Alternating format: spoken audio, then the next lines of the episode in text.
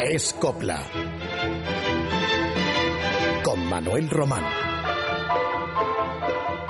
Es Radio.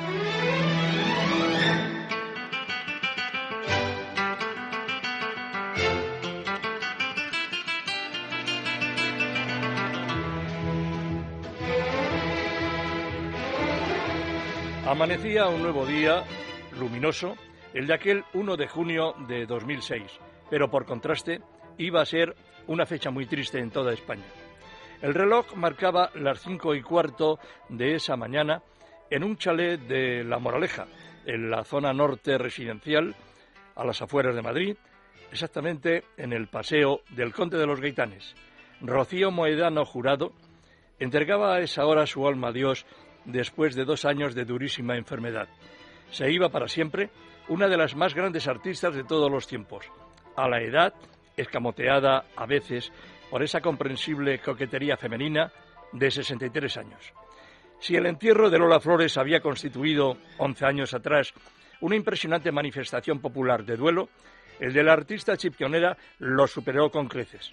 Y durante tres días, todos los medios de comunicación se hicieron eco de la muerte, velatorio, entierro y funeral, sobre todo las cámaras de televisión. España entera, y no queremos caer en ninguna hipérbole, lloró a Rocío Jurado. El próximo miércoles se cumplirán cinco años de su adiós. No la hemos olvidado. En Escopla le rendimos esta tarde nuestro más sentido homenaje. Y nada mejor que recordar sus grandes éxitos con la copla. Comenzando por Mi amigo, que Rafael de León y Juan Solano escribieron para Rocío Durcal. Qué penoso se nos hace recordar a las dos, a las dos Rocíos, que eran muy amigas y se admiraban mutuamente. Y el destino las unió en la hora final. Rocío Durcal murió el 25 de marzo de 2006 y Rocío Jurado dos meses más tarde.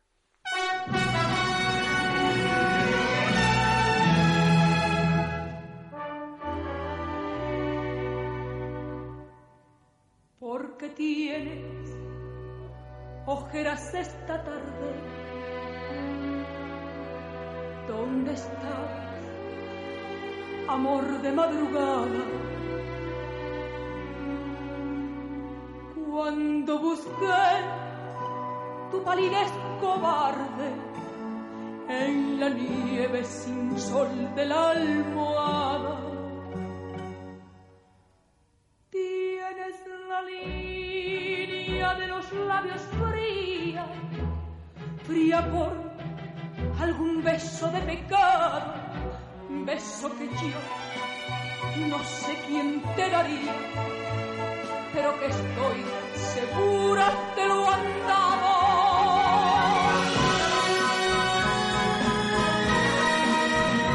Que terciopelo negro te amorena, el perfil ojos de buen trigo, que azul de vena, o mapa te condena al látigo de miel de mi castigo.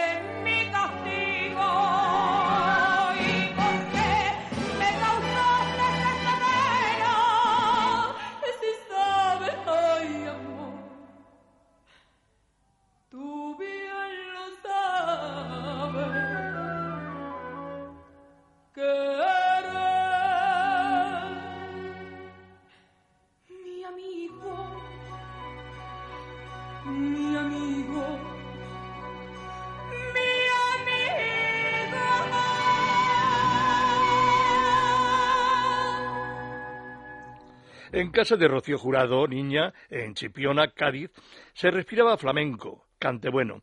Ella, nieta del Pililla, ahijada del Caena, primogénita del zapatero Fernando Moedano, que entonaba muy bien mientras manejaba la lezna, y la madre, Rocío, eh, no, Rocío no, Rosario, Rosario Jurado, que se sabía cientos y cientos de coplas de memoria y las repetía mientras hacía las faenas caseras. El padre de Rocío se fue pronto de este mundo, teniendo ella solo doce años. Así es que la adolescente tuvo que ayudar un poco en la casa, aunque luego se iría a vivir con sus dos hermanos a la vivienda de los abuelos. Fue aprendiza en un taller de modista y temporera en el campo. Y lo que más hacía Rocío a todas horas era cantar. Coplas de Concha Piquer, de Juanita Reina, de Marifé de Triana, Estrellita Castro, en fin, las coplas de las más grandes. Y le tiraba mucho el flamenco por esos ancestros familiares que antes hemos citado.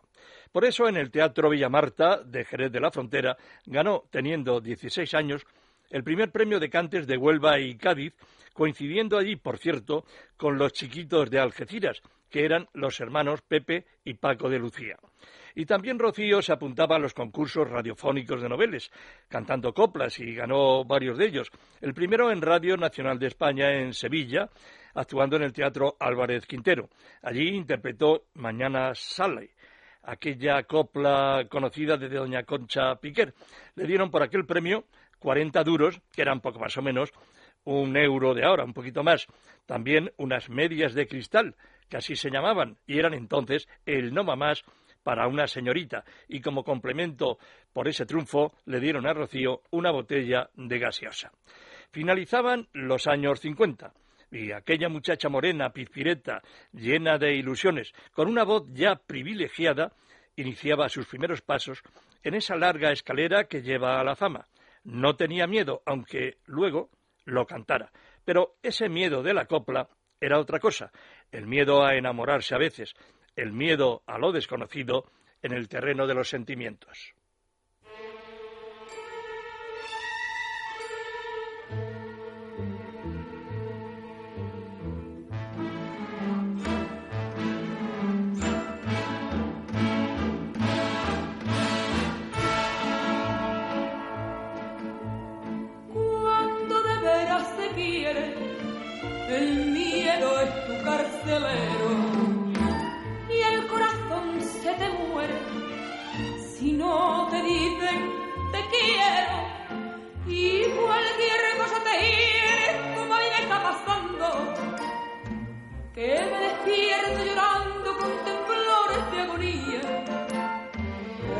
Tú sos mi vida y ese color de tu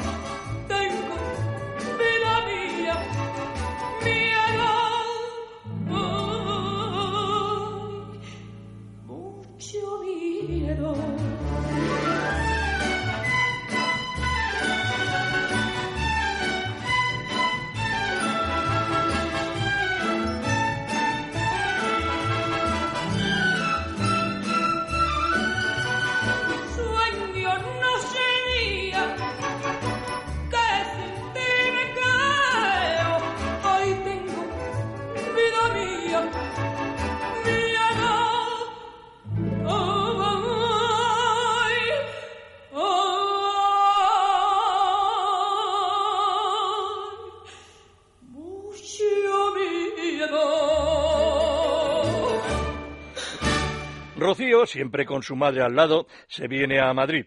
El abuelo les había dado ocho pesetas, que en poco tiempo vuelan. La vida es dura en la capital, los gastos en la pensión, la comida, la ropa. Rocío Jurado no quería arrojar la toalla y, a punto ya casi de volver a casa, a casa con, con lo opuesto, con lo que tenían, recurrieron a una señora que veraneaba en Chipiona, Concha Fernández, viuda de un torero, luego banderillero, llamado Bonifacio García Torres, alias el Johnny. Y Concha, esta Concha, la del Johnny, recibió a la madre y a la hija, y sería su hada madrina cuando ya a Rocío Jurado y a doña Rosario, su madre, apenas le quedaban unos pocos duros en el bolsillo. Las encaminó hacia el tablao El Duende, que regentaba Pastora e Imperio y su yerno, Gitanillo de Triana. Rocío entró entonces en el cuadro flamenco de la casa, solo para dar palmas y animar el cotarro, aunque poco a poco Rocío fue teniendo su sitio, haciendo ya sus pinitos como cantaora e interpretando algunos fandangos.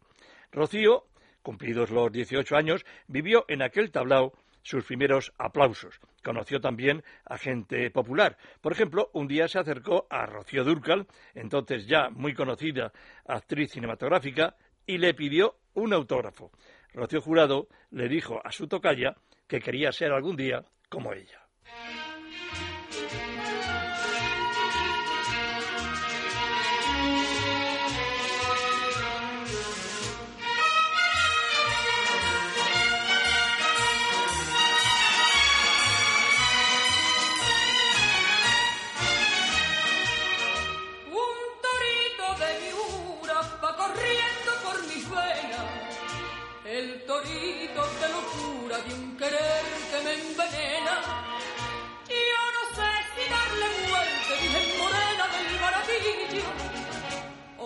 O quedarme con mi suerte y que me claven siete cuchillos. Y si un juez ni tribunales a morir yo me sentencio con mis duquitas mortales en una cruda silencio. Silencio, cariño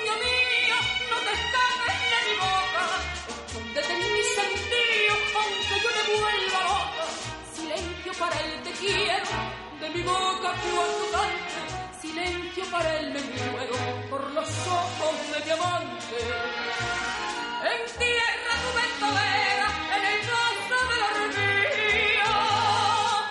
y por lo que tú más quieras, y por lo que tú más quieras, silencio, cariño mío.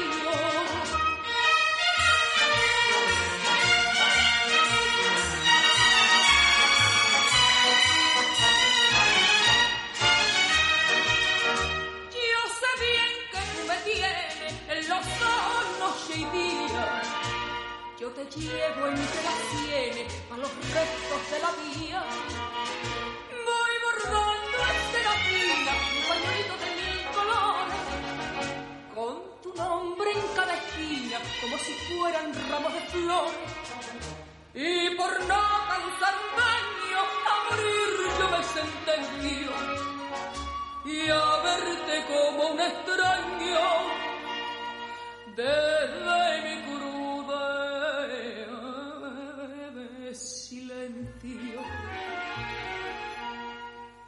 Silencio, cariño mío, no te escapes de mi boca. Escóndete en mi sentido, aunque yo me vuelva loca. Silencio para el te quiero, de mi boca cuando canto. Silencio para él me muero por los ojos de mi amante. Entierra tu ventolera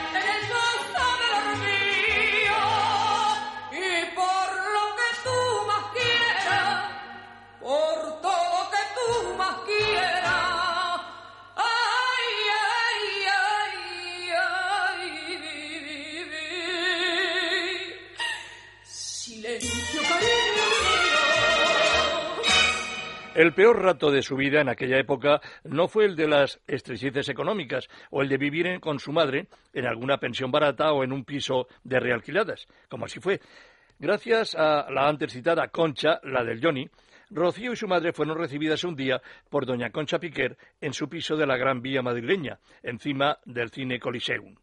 A Rocío no se le ocurrió mejor cosa que cuando doña Concha le pidió que cantase algo, acompañada al piano por su pianista, por Luis Posadas, el pianista de doña Concha, pues Rocío lo que eligió fueron algunas creaciones de la Piquer, y doña Concha le dijo de pronto a Rocío tras escucharla, Tú lo que tienes es mucha cara, niña. Y entonces Rocío lo pasó muy mal. Y el poco tiempo que pasó en aquella casa no lo olvidaría jamás. Bajó con su madre a la calle y se puso a llorar como una magdalena. La hija de doña Concha, que estaba presente en aquella reunión, diría que su madre nunca quiso ofender a Rocío Jurado y que en realidad fue todo un malentendido. Es posible. Aunque Rocío Jurado, cuando yo la conocí, me dijo que se sintió muy herida por la actitud de doña Concha Piquer y que cuando ese día le cantó algunas de sus canciones fue sencillamente como un homenaje.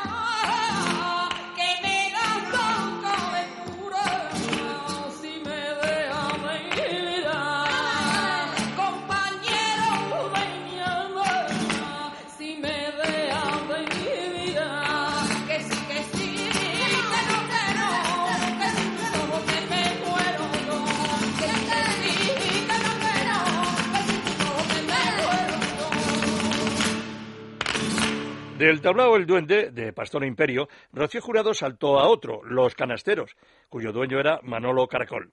Rocío me dijo un día que Caracol trató de conquistarla, pero que no se dejó.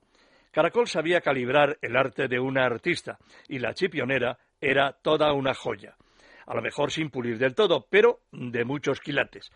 Lo que pasó también es que Manolo Caracol, con aquella voz bronca y su envergadura física, asustó a Rocío, aunque ésta ya era veinteañera, y se fue a su camerino llorando sin querer decirle a su madre por qué, que Caracol había querido llevarla al huerto.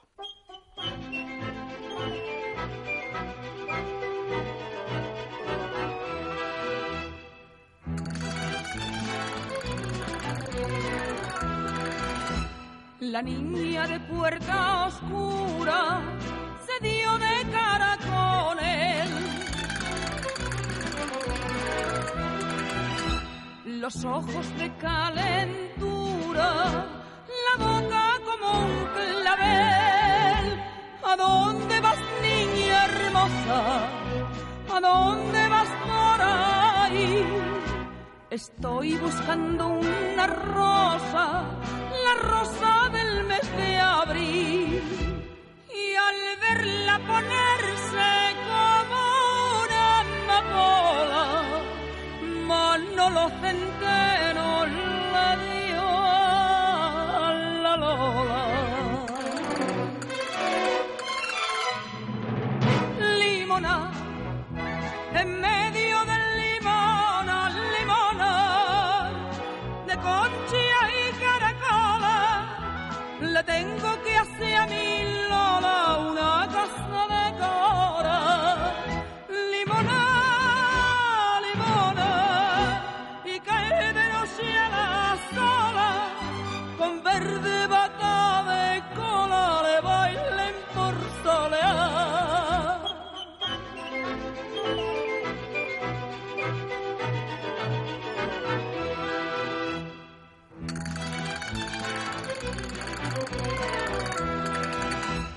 La niña de puerta oscura, a verlo no vuelto más.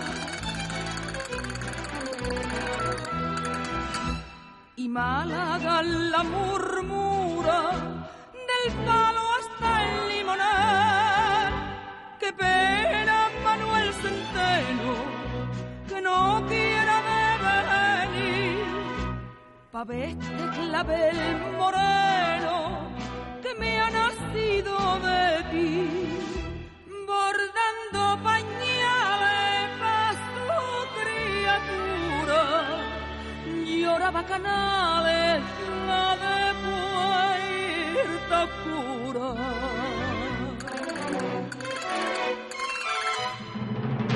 Limona, en medio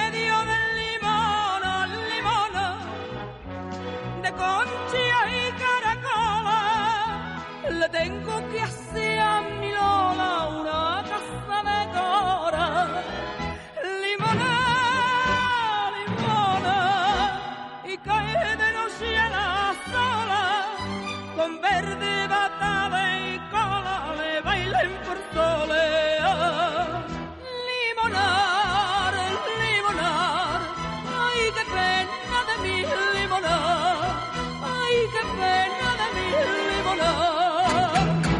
Avanzaban los primeros años 60 y Rocío Jurado entró en la compañía de Enrique Vargas, el príncipe gitano, donde también estaba, por cierto, Manolo Escobar.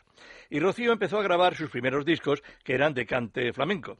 Eh, y por cierto, en la portada, en la portada de sus dos primeros discos, figuraba solo como Rocío, sin su apellido. Y yo tengo su primera grabación, tengo ese disco, esa portada, y por tanto lo atestiguo.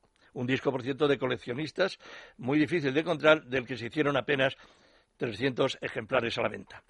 Y después, Manolo Escobar se hizo empresario y contrató a Rocío Jurado en el espectáculo Pregón de Amores. Y ambos protagonizaron su primera película, Los Guerrilleros. Era el año 1963 cuando Rocío contaba 21 años y se trajo a Madrid a sus dos hermanos, a Gloria y Amador, y a este le pagó sus estudios. y ya le llegó la hora, un par de años después, de debutar como estrella en su propio espectáculo, Rosa y Aire, como la canción que le escribieron León y Solano, que fue su primer éxito discográfico, al que seguiría ya en 1967 otro triunfal espectáculo, Paso Doble, mano a mano con Rosita Ferrer. Rocío ya era entonces una figura, aunque en verdad en tiempos difíciles para la copla, apagada casi entonces. Por eso, todavía Rocío no era carne de las revistas del corazón, y para que pudiera aparecer en sus páginas, aceptó un contrato publicitario y viajó a Cortina d'Ampezzo, en Italia, donde fue elegida Lady España. Le faltaba ya muy poco para que Rocío Jurado fuera reconocida como un personaje popular, porque los que conocían su arte la creían ya toda una estrella.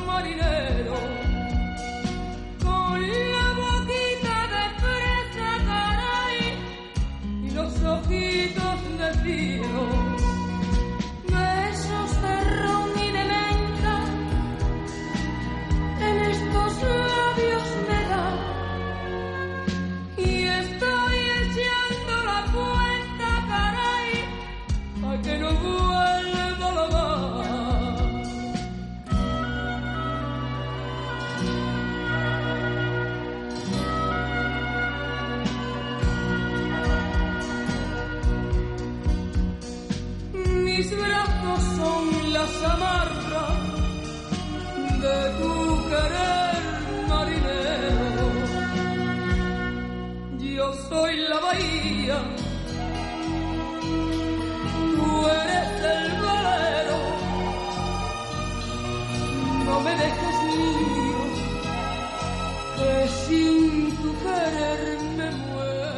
Hizo Rocío otras películas como Proceso a una estrella y un papelito en Andalucía nació el amor, con el cordobés.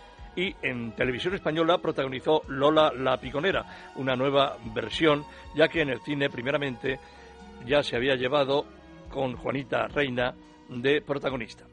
Más discos y un viaje importante, año 1970, para cantar en Nueva York, en el famoso Madison Square Garden y ese mismo año también hizo un musical junto a Celia Gámez, Fiesta. Por entonces, Rocío Jurado vivía un amor apasionado con el dueño de unas perfumerías de Valencia, llamado Enrique García Berneta. Ella parecía querer casarse, él, en cambio, se lo pensaba mucho. Entre medias surgió Máximo Valverde, con quien Rocío Jurado montó una compañía teatral, con la obra cancionera de los hermanos Álvarez Quintero. Y aunque Máximo, enamoradizo siempre, le tiró los tejos, Rocío seguía pensando en el valenciano. Su noviazgo ya era cuestionado en la prensa rosa, pero ¿se casarán algún día? El de los perfumes, amigo mío por cierto, pues no tenía prisa para pisar la vicaría. Rocío entonces ya sí podía considerarse toda una estrella en toda España en aquellos primeros años 70.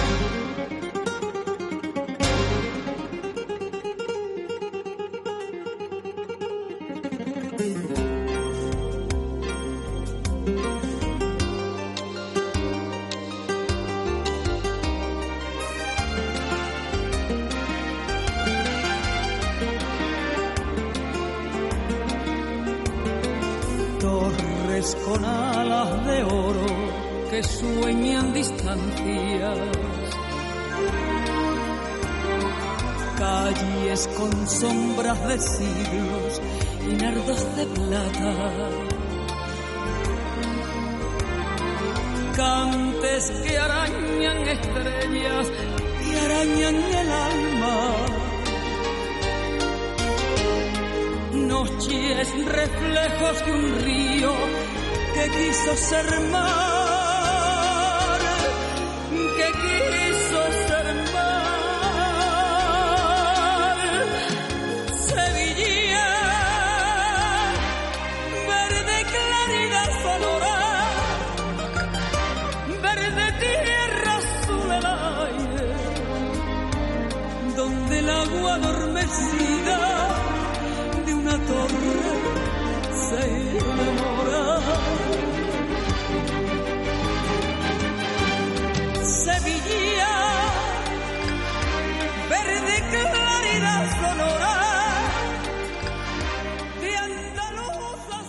Rocío ya viajaba hacía años regularmente a Sudamérica, donde era tratada como toda una gran figura. Pero la copla entraba en España en franca decadencia y ella en 1973 cambió de estilo. Fue cuando le dio por las baladas y por aquello, desde luego emotivo, de Soy de España, que le compuso el cantautor Alberto Bourbon. Y también grabó rancheras, muy bien por cierto. Y en 1976, cuando ya había roto con su novio valenciano, rodó La Querida, con Fernán Gómez, que armó un buen escándalo, donde Rocío salía en pantalla mostrando lo que nunca había enseñado, por aquello de que lo exigía el guion y ya la censura casi casi no existía. La verdad es que un poco antes Rocío había salido una noche en televisión con un vestido muy descotado y las espaldas al aire. Llamó la mujer de un ministro a los estudios de Prado del Rey y enseguida tuvieron que ponerle un mantón encima para que no soliviantara a nadie y guardara el preciso recato. La moral. ¡Ay, la moral de aquellos tiempos! Rocío Jurado se reía por dentro cuando le decían que estaba escandalizando a la gente.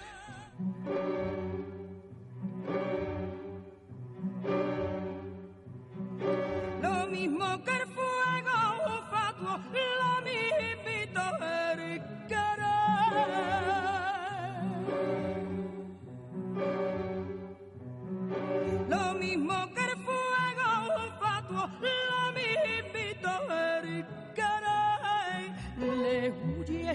persigue, le llamas y echa a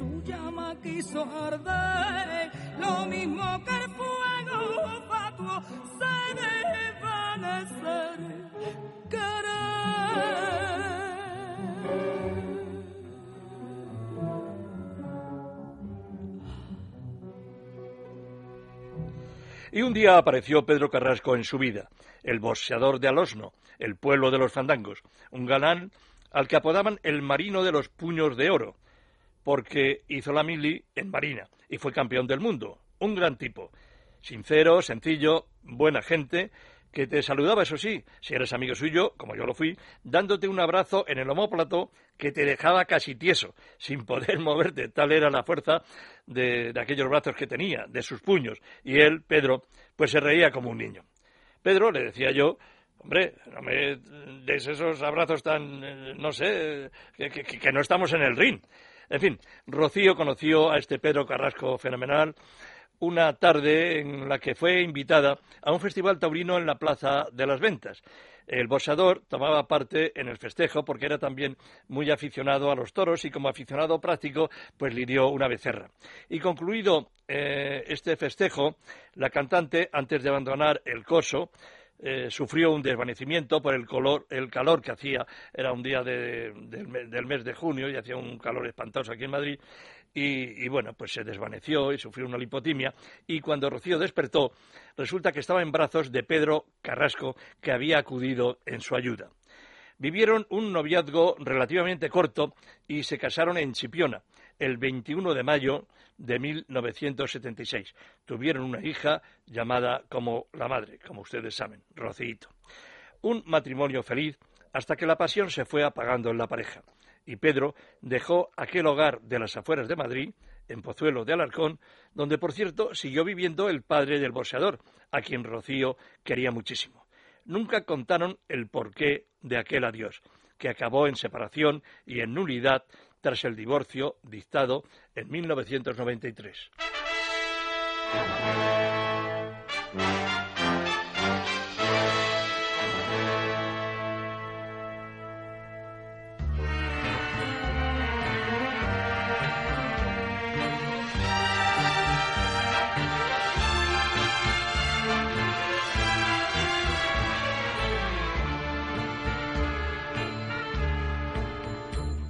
Te debo, no me pías. Si fui mala o buena, olvídalo ya. Todo te lo ha pagado mi carne morena. No maldigas, payo, que estamos en paz. No te quiero, no me quieras. Si tú me lo diste, en cara que todo lo perdiste, también a tu vera yo todo lo perdí.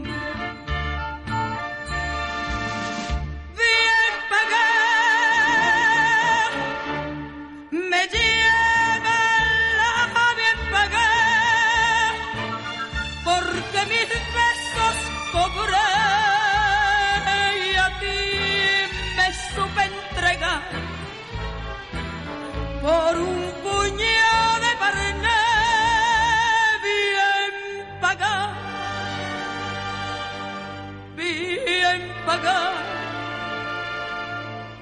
bien pagado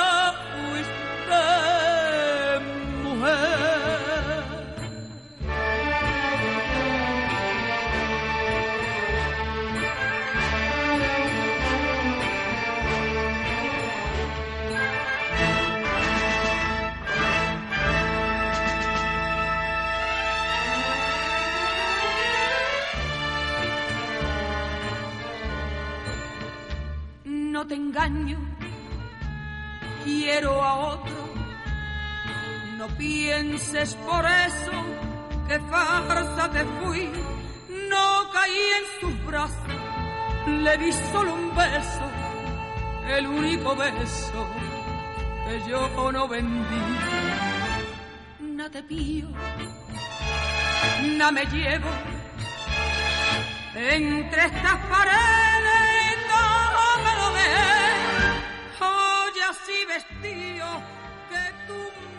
Rocío Jurado nunca dejó de lado la copla, ni por supuesto el flamenco, pero su discografía a partir de 1978 cambió radicalmente, aunque Manuel Alejandro, su compositor a partir de entonces, consiguió que sus baladas tuvieran cierto parentesco con la copla, lejana similitud desde luego, y si no, baste contrastar títulos como Si amanece, Mi amante amigo, Señora, Como yo te amo, Rocío entraba en otra onda y su casa de discos pues era quien dictaba ese repertorio porque las coplas, decían en la editora, ya no vendían tanto. Aún así, Rocío no quería defraudar a su público y, con ayuda del representante y productor Luis Sanz, grabó un par de volúmenes con canciones españolas clásicas, desde la Bien Pagá, que acabamos de escuchar, hasta esta otra que sigue, la Parrala, que es otro de los números imprescindibles en la historia del género. Eso ocurrió entre los años 1981 y 1983. Rocío, aunque vestía traje de volantes, llevó el vestido de noche a la copla.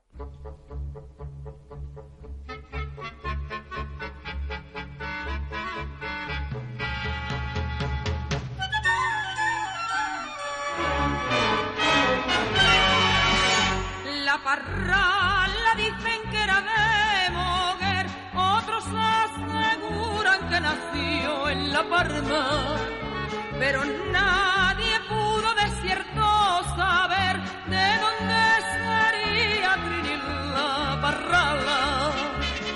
Las malas lenguas decían que las claritas del día siempre le daban bebiendo, pero nadie comprendía el porqué de la agonía que la estaba consumiendo.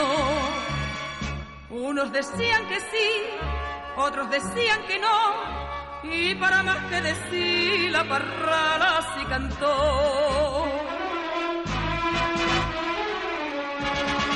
Que sí, que sí, que sí, que sí, que a la parrala le gusta el vino. Que no, que no, que no, que no, ni el aguardiente ni el marrasquino. Que sí, que sí, que sí, que sí, que si no bebe no puede cantar. No, que no, que no, que no, que solo bebe por olvidar. ¿Quién me compra este? No obstante esas incursiones discográficas a la copla de siempre, Rocío Jurado se veía obligada a alternarlas con las baladas de Manuel Alejandro o de José Luis Perales y de otros autores, algunos sudamericanos. Les voy a contar una anécdota personal. En 1988 fui invitado a Sevilla, donde en uno de los jardines de los Reales Alcázares tuvo lugar una gala de Rocío Jurado presentando en directo las canciones de un disco que se había empeñado en grabar, un disco que se tituló Canciones de España, con las últimas que escribió Rafael de León, a las que puso música su entrañable colaborador el maestro Juan Solano, a quien recuerdo muy bien, saludé en su asiento de primera fila. Era un recuerdo emocionado a Rafael de León, que se había muerto muy poco antes. Creo que fuimos desde Madrid dos o tres periodistas tan solo, y cuando comenté con el responsable de la casa de discos que yo iba a publicar un reportaje de Rocío y de aquel acto, pues me contestó que si no quería, pues que no tenía por qué verme obligado, que ese disco era simplemente un compromiso con Rocío, pero que no lo iban apenas a promover publicitariamente. Por eso no me extraña que en adelante Rocío Jurado ya apenas grabara más coplas y que no las interpretara en público, salvo desde luego en la Expo de Sevilla de 1992 en el espectáculo Azabache, donde triunfó plenamente. Allí, entre otras coplas de oro, incluyó la que sigue, Triniá.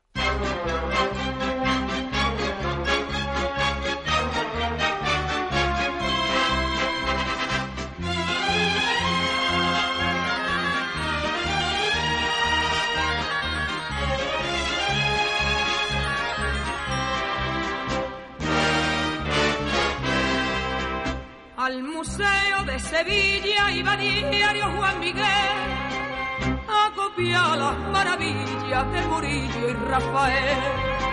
Y por las tardes como una rosa en los jardines que hay a la entrada pintaba Trini pura y hermosa como si fuera la Inmaculada.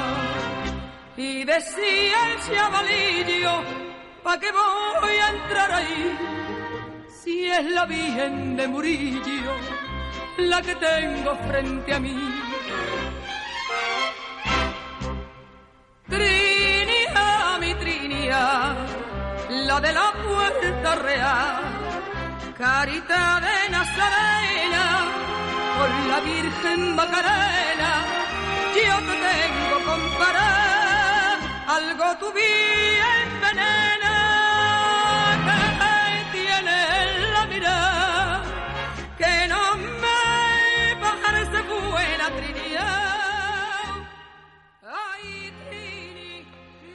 Trini. Aquel 1992 trajo a Rocío Jurado éxitos artísticos y un futuro sentimental lleno de esperanzas.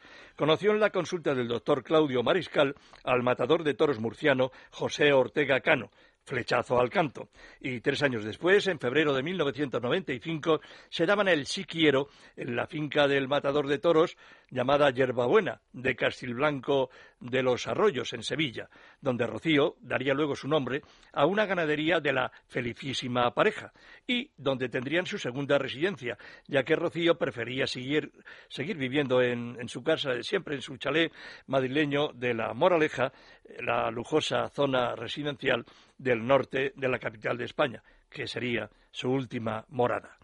Y Rocío cantó pasodobles, un par de ellos, por cierto, dedicados a Ortega Cano, y la copla y los toros volvieron a unirse en una lista ya larga de artistas de la canción y el toreo unidos en matrimonio.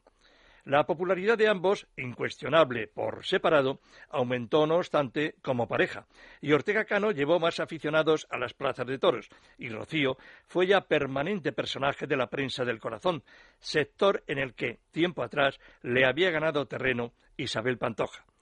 Por cierto, ¿eran amigas o rivales Rocío e Isabel?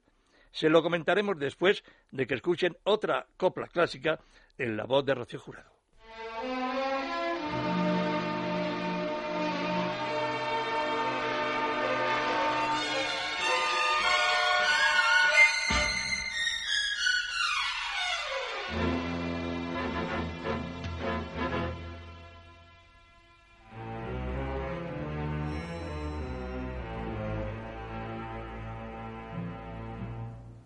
Con un clavel grana sangrando en la boca, con una varita de mimbre en la mano, por una perea que llega hasta el río, iba Antonio Vargas Heredia el gitano.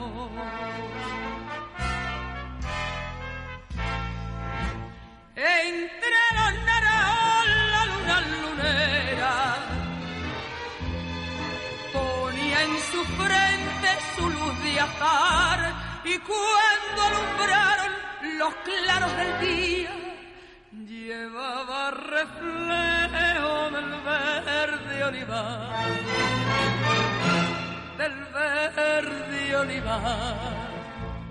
Antonio Vargas Heredia flor de la raza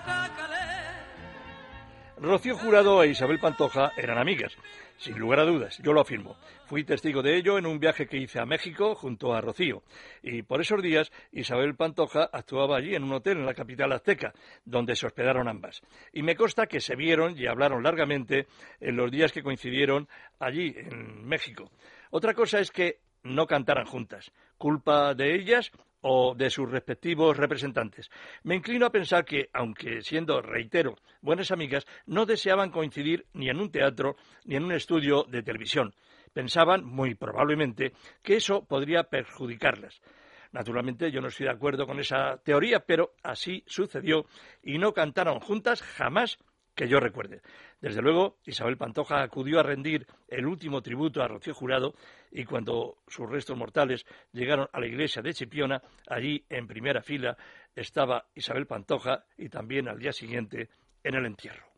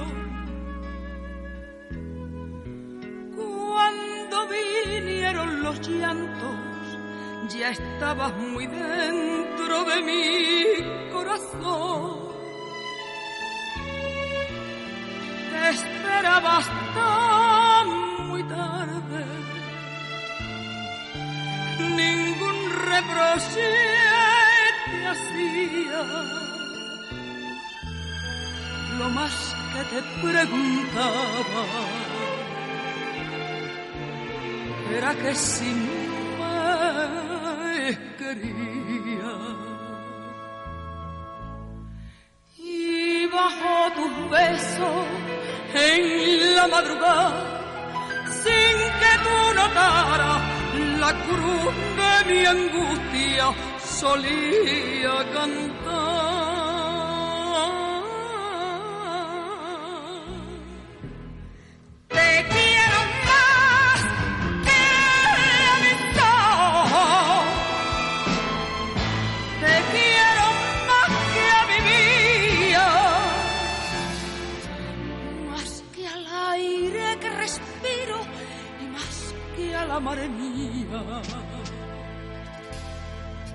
Que se me paren los cursos si te dejo de querer.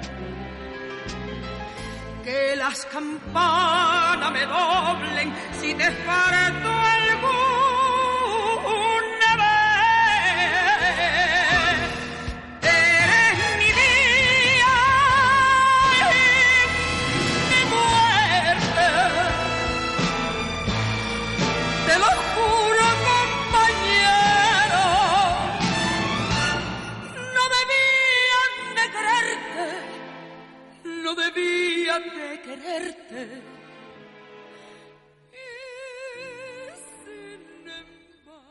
Que como era Rocío Jurado, es difícil siempre separar la personalidad humana y la artística, conocer de verdad una estrella del mundo artístico como era la chipionera, y así ha de ser recordada. Pero sin duda alguna resaltaba en ella su fuerte carácter, inclinada siempre a conseguir la perfección en su profesión. Se entregaba al público, era auténtica. El cante le salía del alma, pues sus estudios en esa materia apenas si podían considerarse en algunas lecciones de maestros como Juan Solano o un ayudante del maestro Quiroga, ya que este, Manuel López Quiroga, según me contó la propia Rocío, nunca estaba disponible cuando ella llegó a su academia. A mí me confesó Rocío, ya en los últimos años de su carrera, dolorida por la separación matrimonial de su hija, cansada tal vez, que pensaba retirarse. No lo hizo la canción podía más que ella, la popularidad, los aplausos y, evidentemente, el dinero. Fue buena madre. Adoptó dos niños, chico y chica, colombianos, y les dio muchísimo cariño, porque ella, ella, Rocío, era sobre todo eso, cariñosa, generosa con los suyos, con los periodistas a los que llamaba mis niños, fue siempre afectuosa y muy atenta. Yo, que la conocí en 1964, cuando todavía no era una figura y vivía con su madre en un hotel modesto cerca de la Gran Vía, propiedad del dueño del tablao Torres Bermejas, donde ella actuó una temporada, pues doy fe de que no cambió en lo fundamental de, de su forma de ser, de su idiosincrasia, la sencillez, la enorme simpatía como principal rasgo nada más conocerla, pues eso pues mm, eh, fue lo que persiguió siempre su forma de ser. Es decir, que jamás Rocío Jurado, aun siendo diva en, lo suyo, en su arte, no se comportó así en su vida privada. Bueno, eh, aquí ya cuando estamos casi terminando el programa, les voy a dejar con otra de esas coplas maravillosas. La había estrenado Juanita Reina, pero Rocío Jurado hizo esta soberbia versión.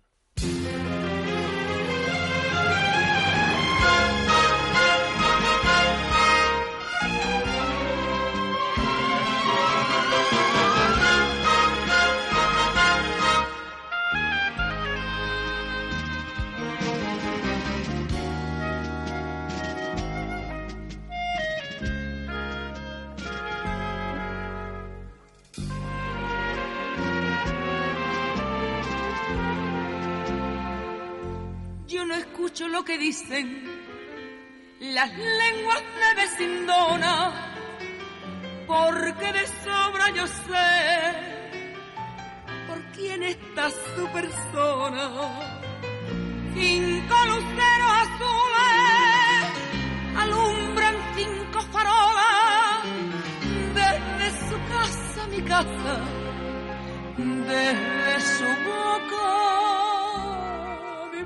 quienes estuvieron cercanos a ella en sus últimos meses pensaban que se salvaría, empezando por la propia Rocío, que, muy devota y piadosa, tenía esperanzas de remontar sus males.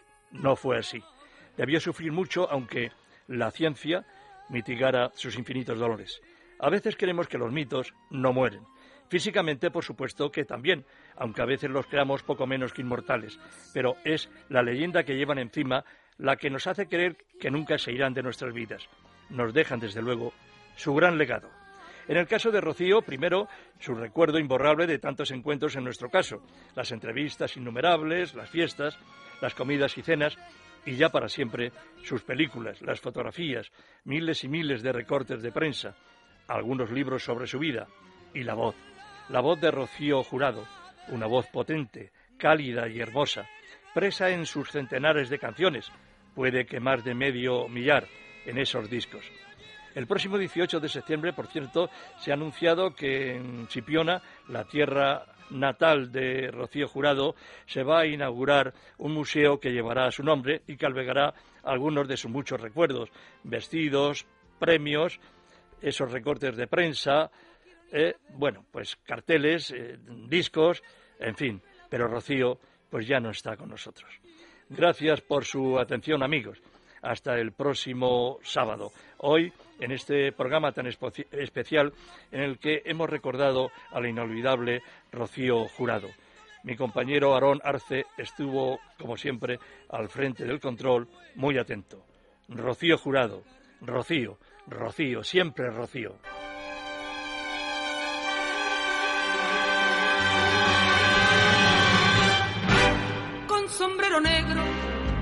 Chaqueta corta, en las brujas horas de la noche, por mi calle abajo pasaba un mosquito del que sin saberlo yo me enamoré.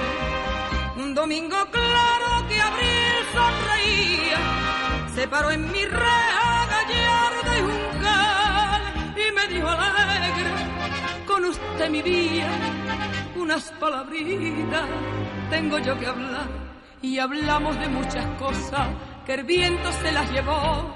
Tan solamente esta copla en mi arma se cayó. Rocío, ay mi Rocío, manojito de claveles, capullito florecillo, de pensar en tu creles yo voy a perder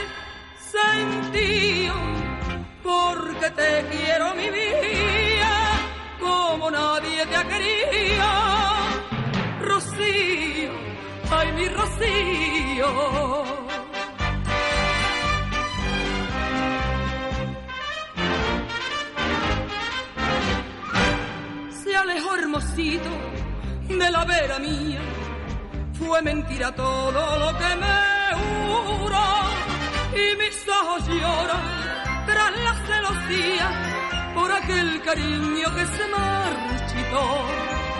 Ayer por la tarde hablando en su oído, con otra del brazo le he visto pasar, me ha vuelto la cara, no se ha conmovido, pero estoy segura que me vio llorar. A pesar de su desprecio, yo no lo puedo olvidar me acuerdo de aquella copla que un día le oí cantar. Rocío, ay mi Rocío, manojito de claveles, capullito florecío, de pensar en tu le voy a perder sentido porque te quiero vivir como nadie te ha querido, Rocío. Ay, mi Rocío, rocío, ay mi rocío.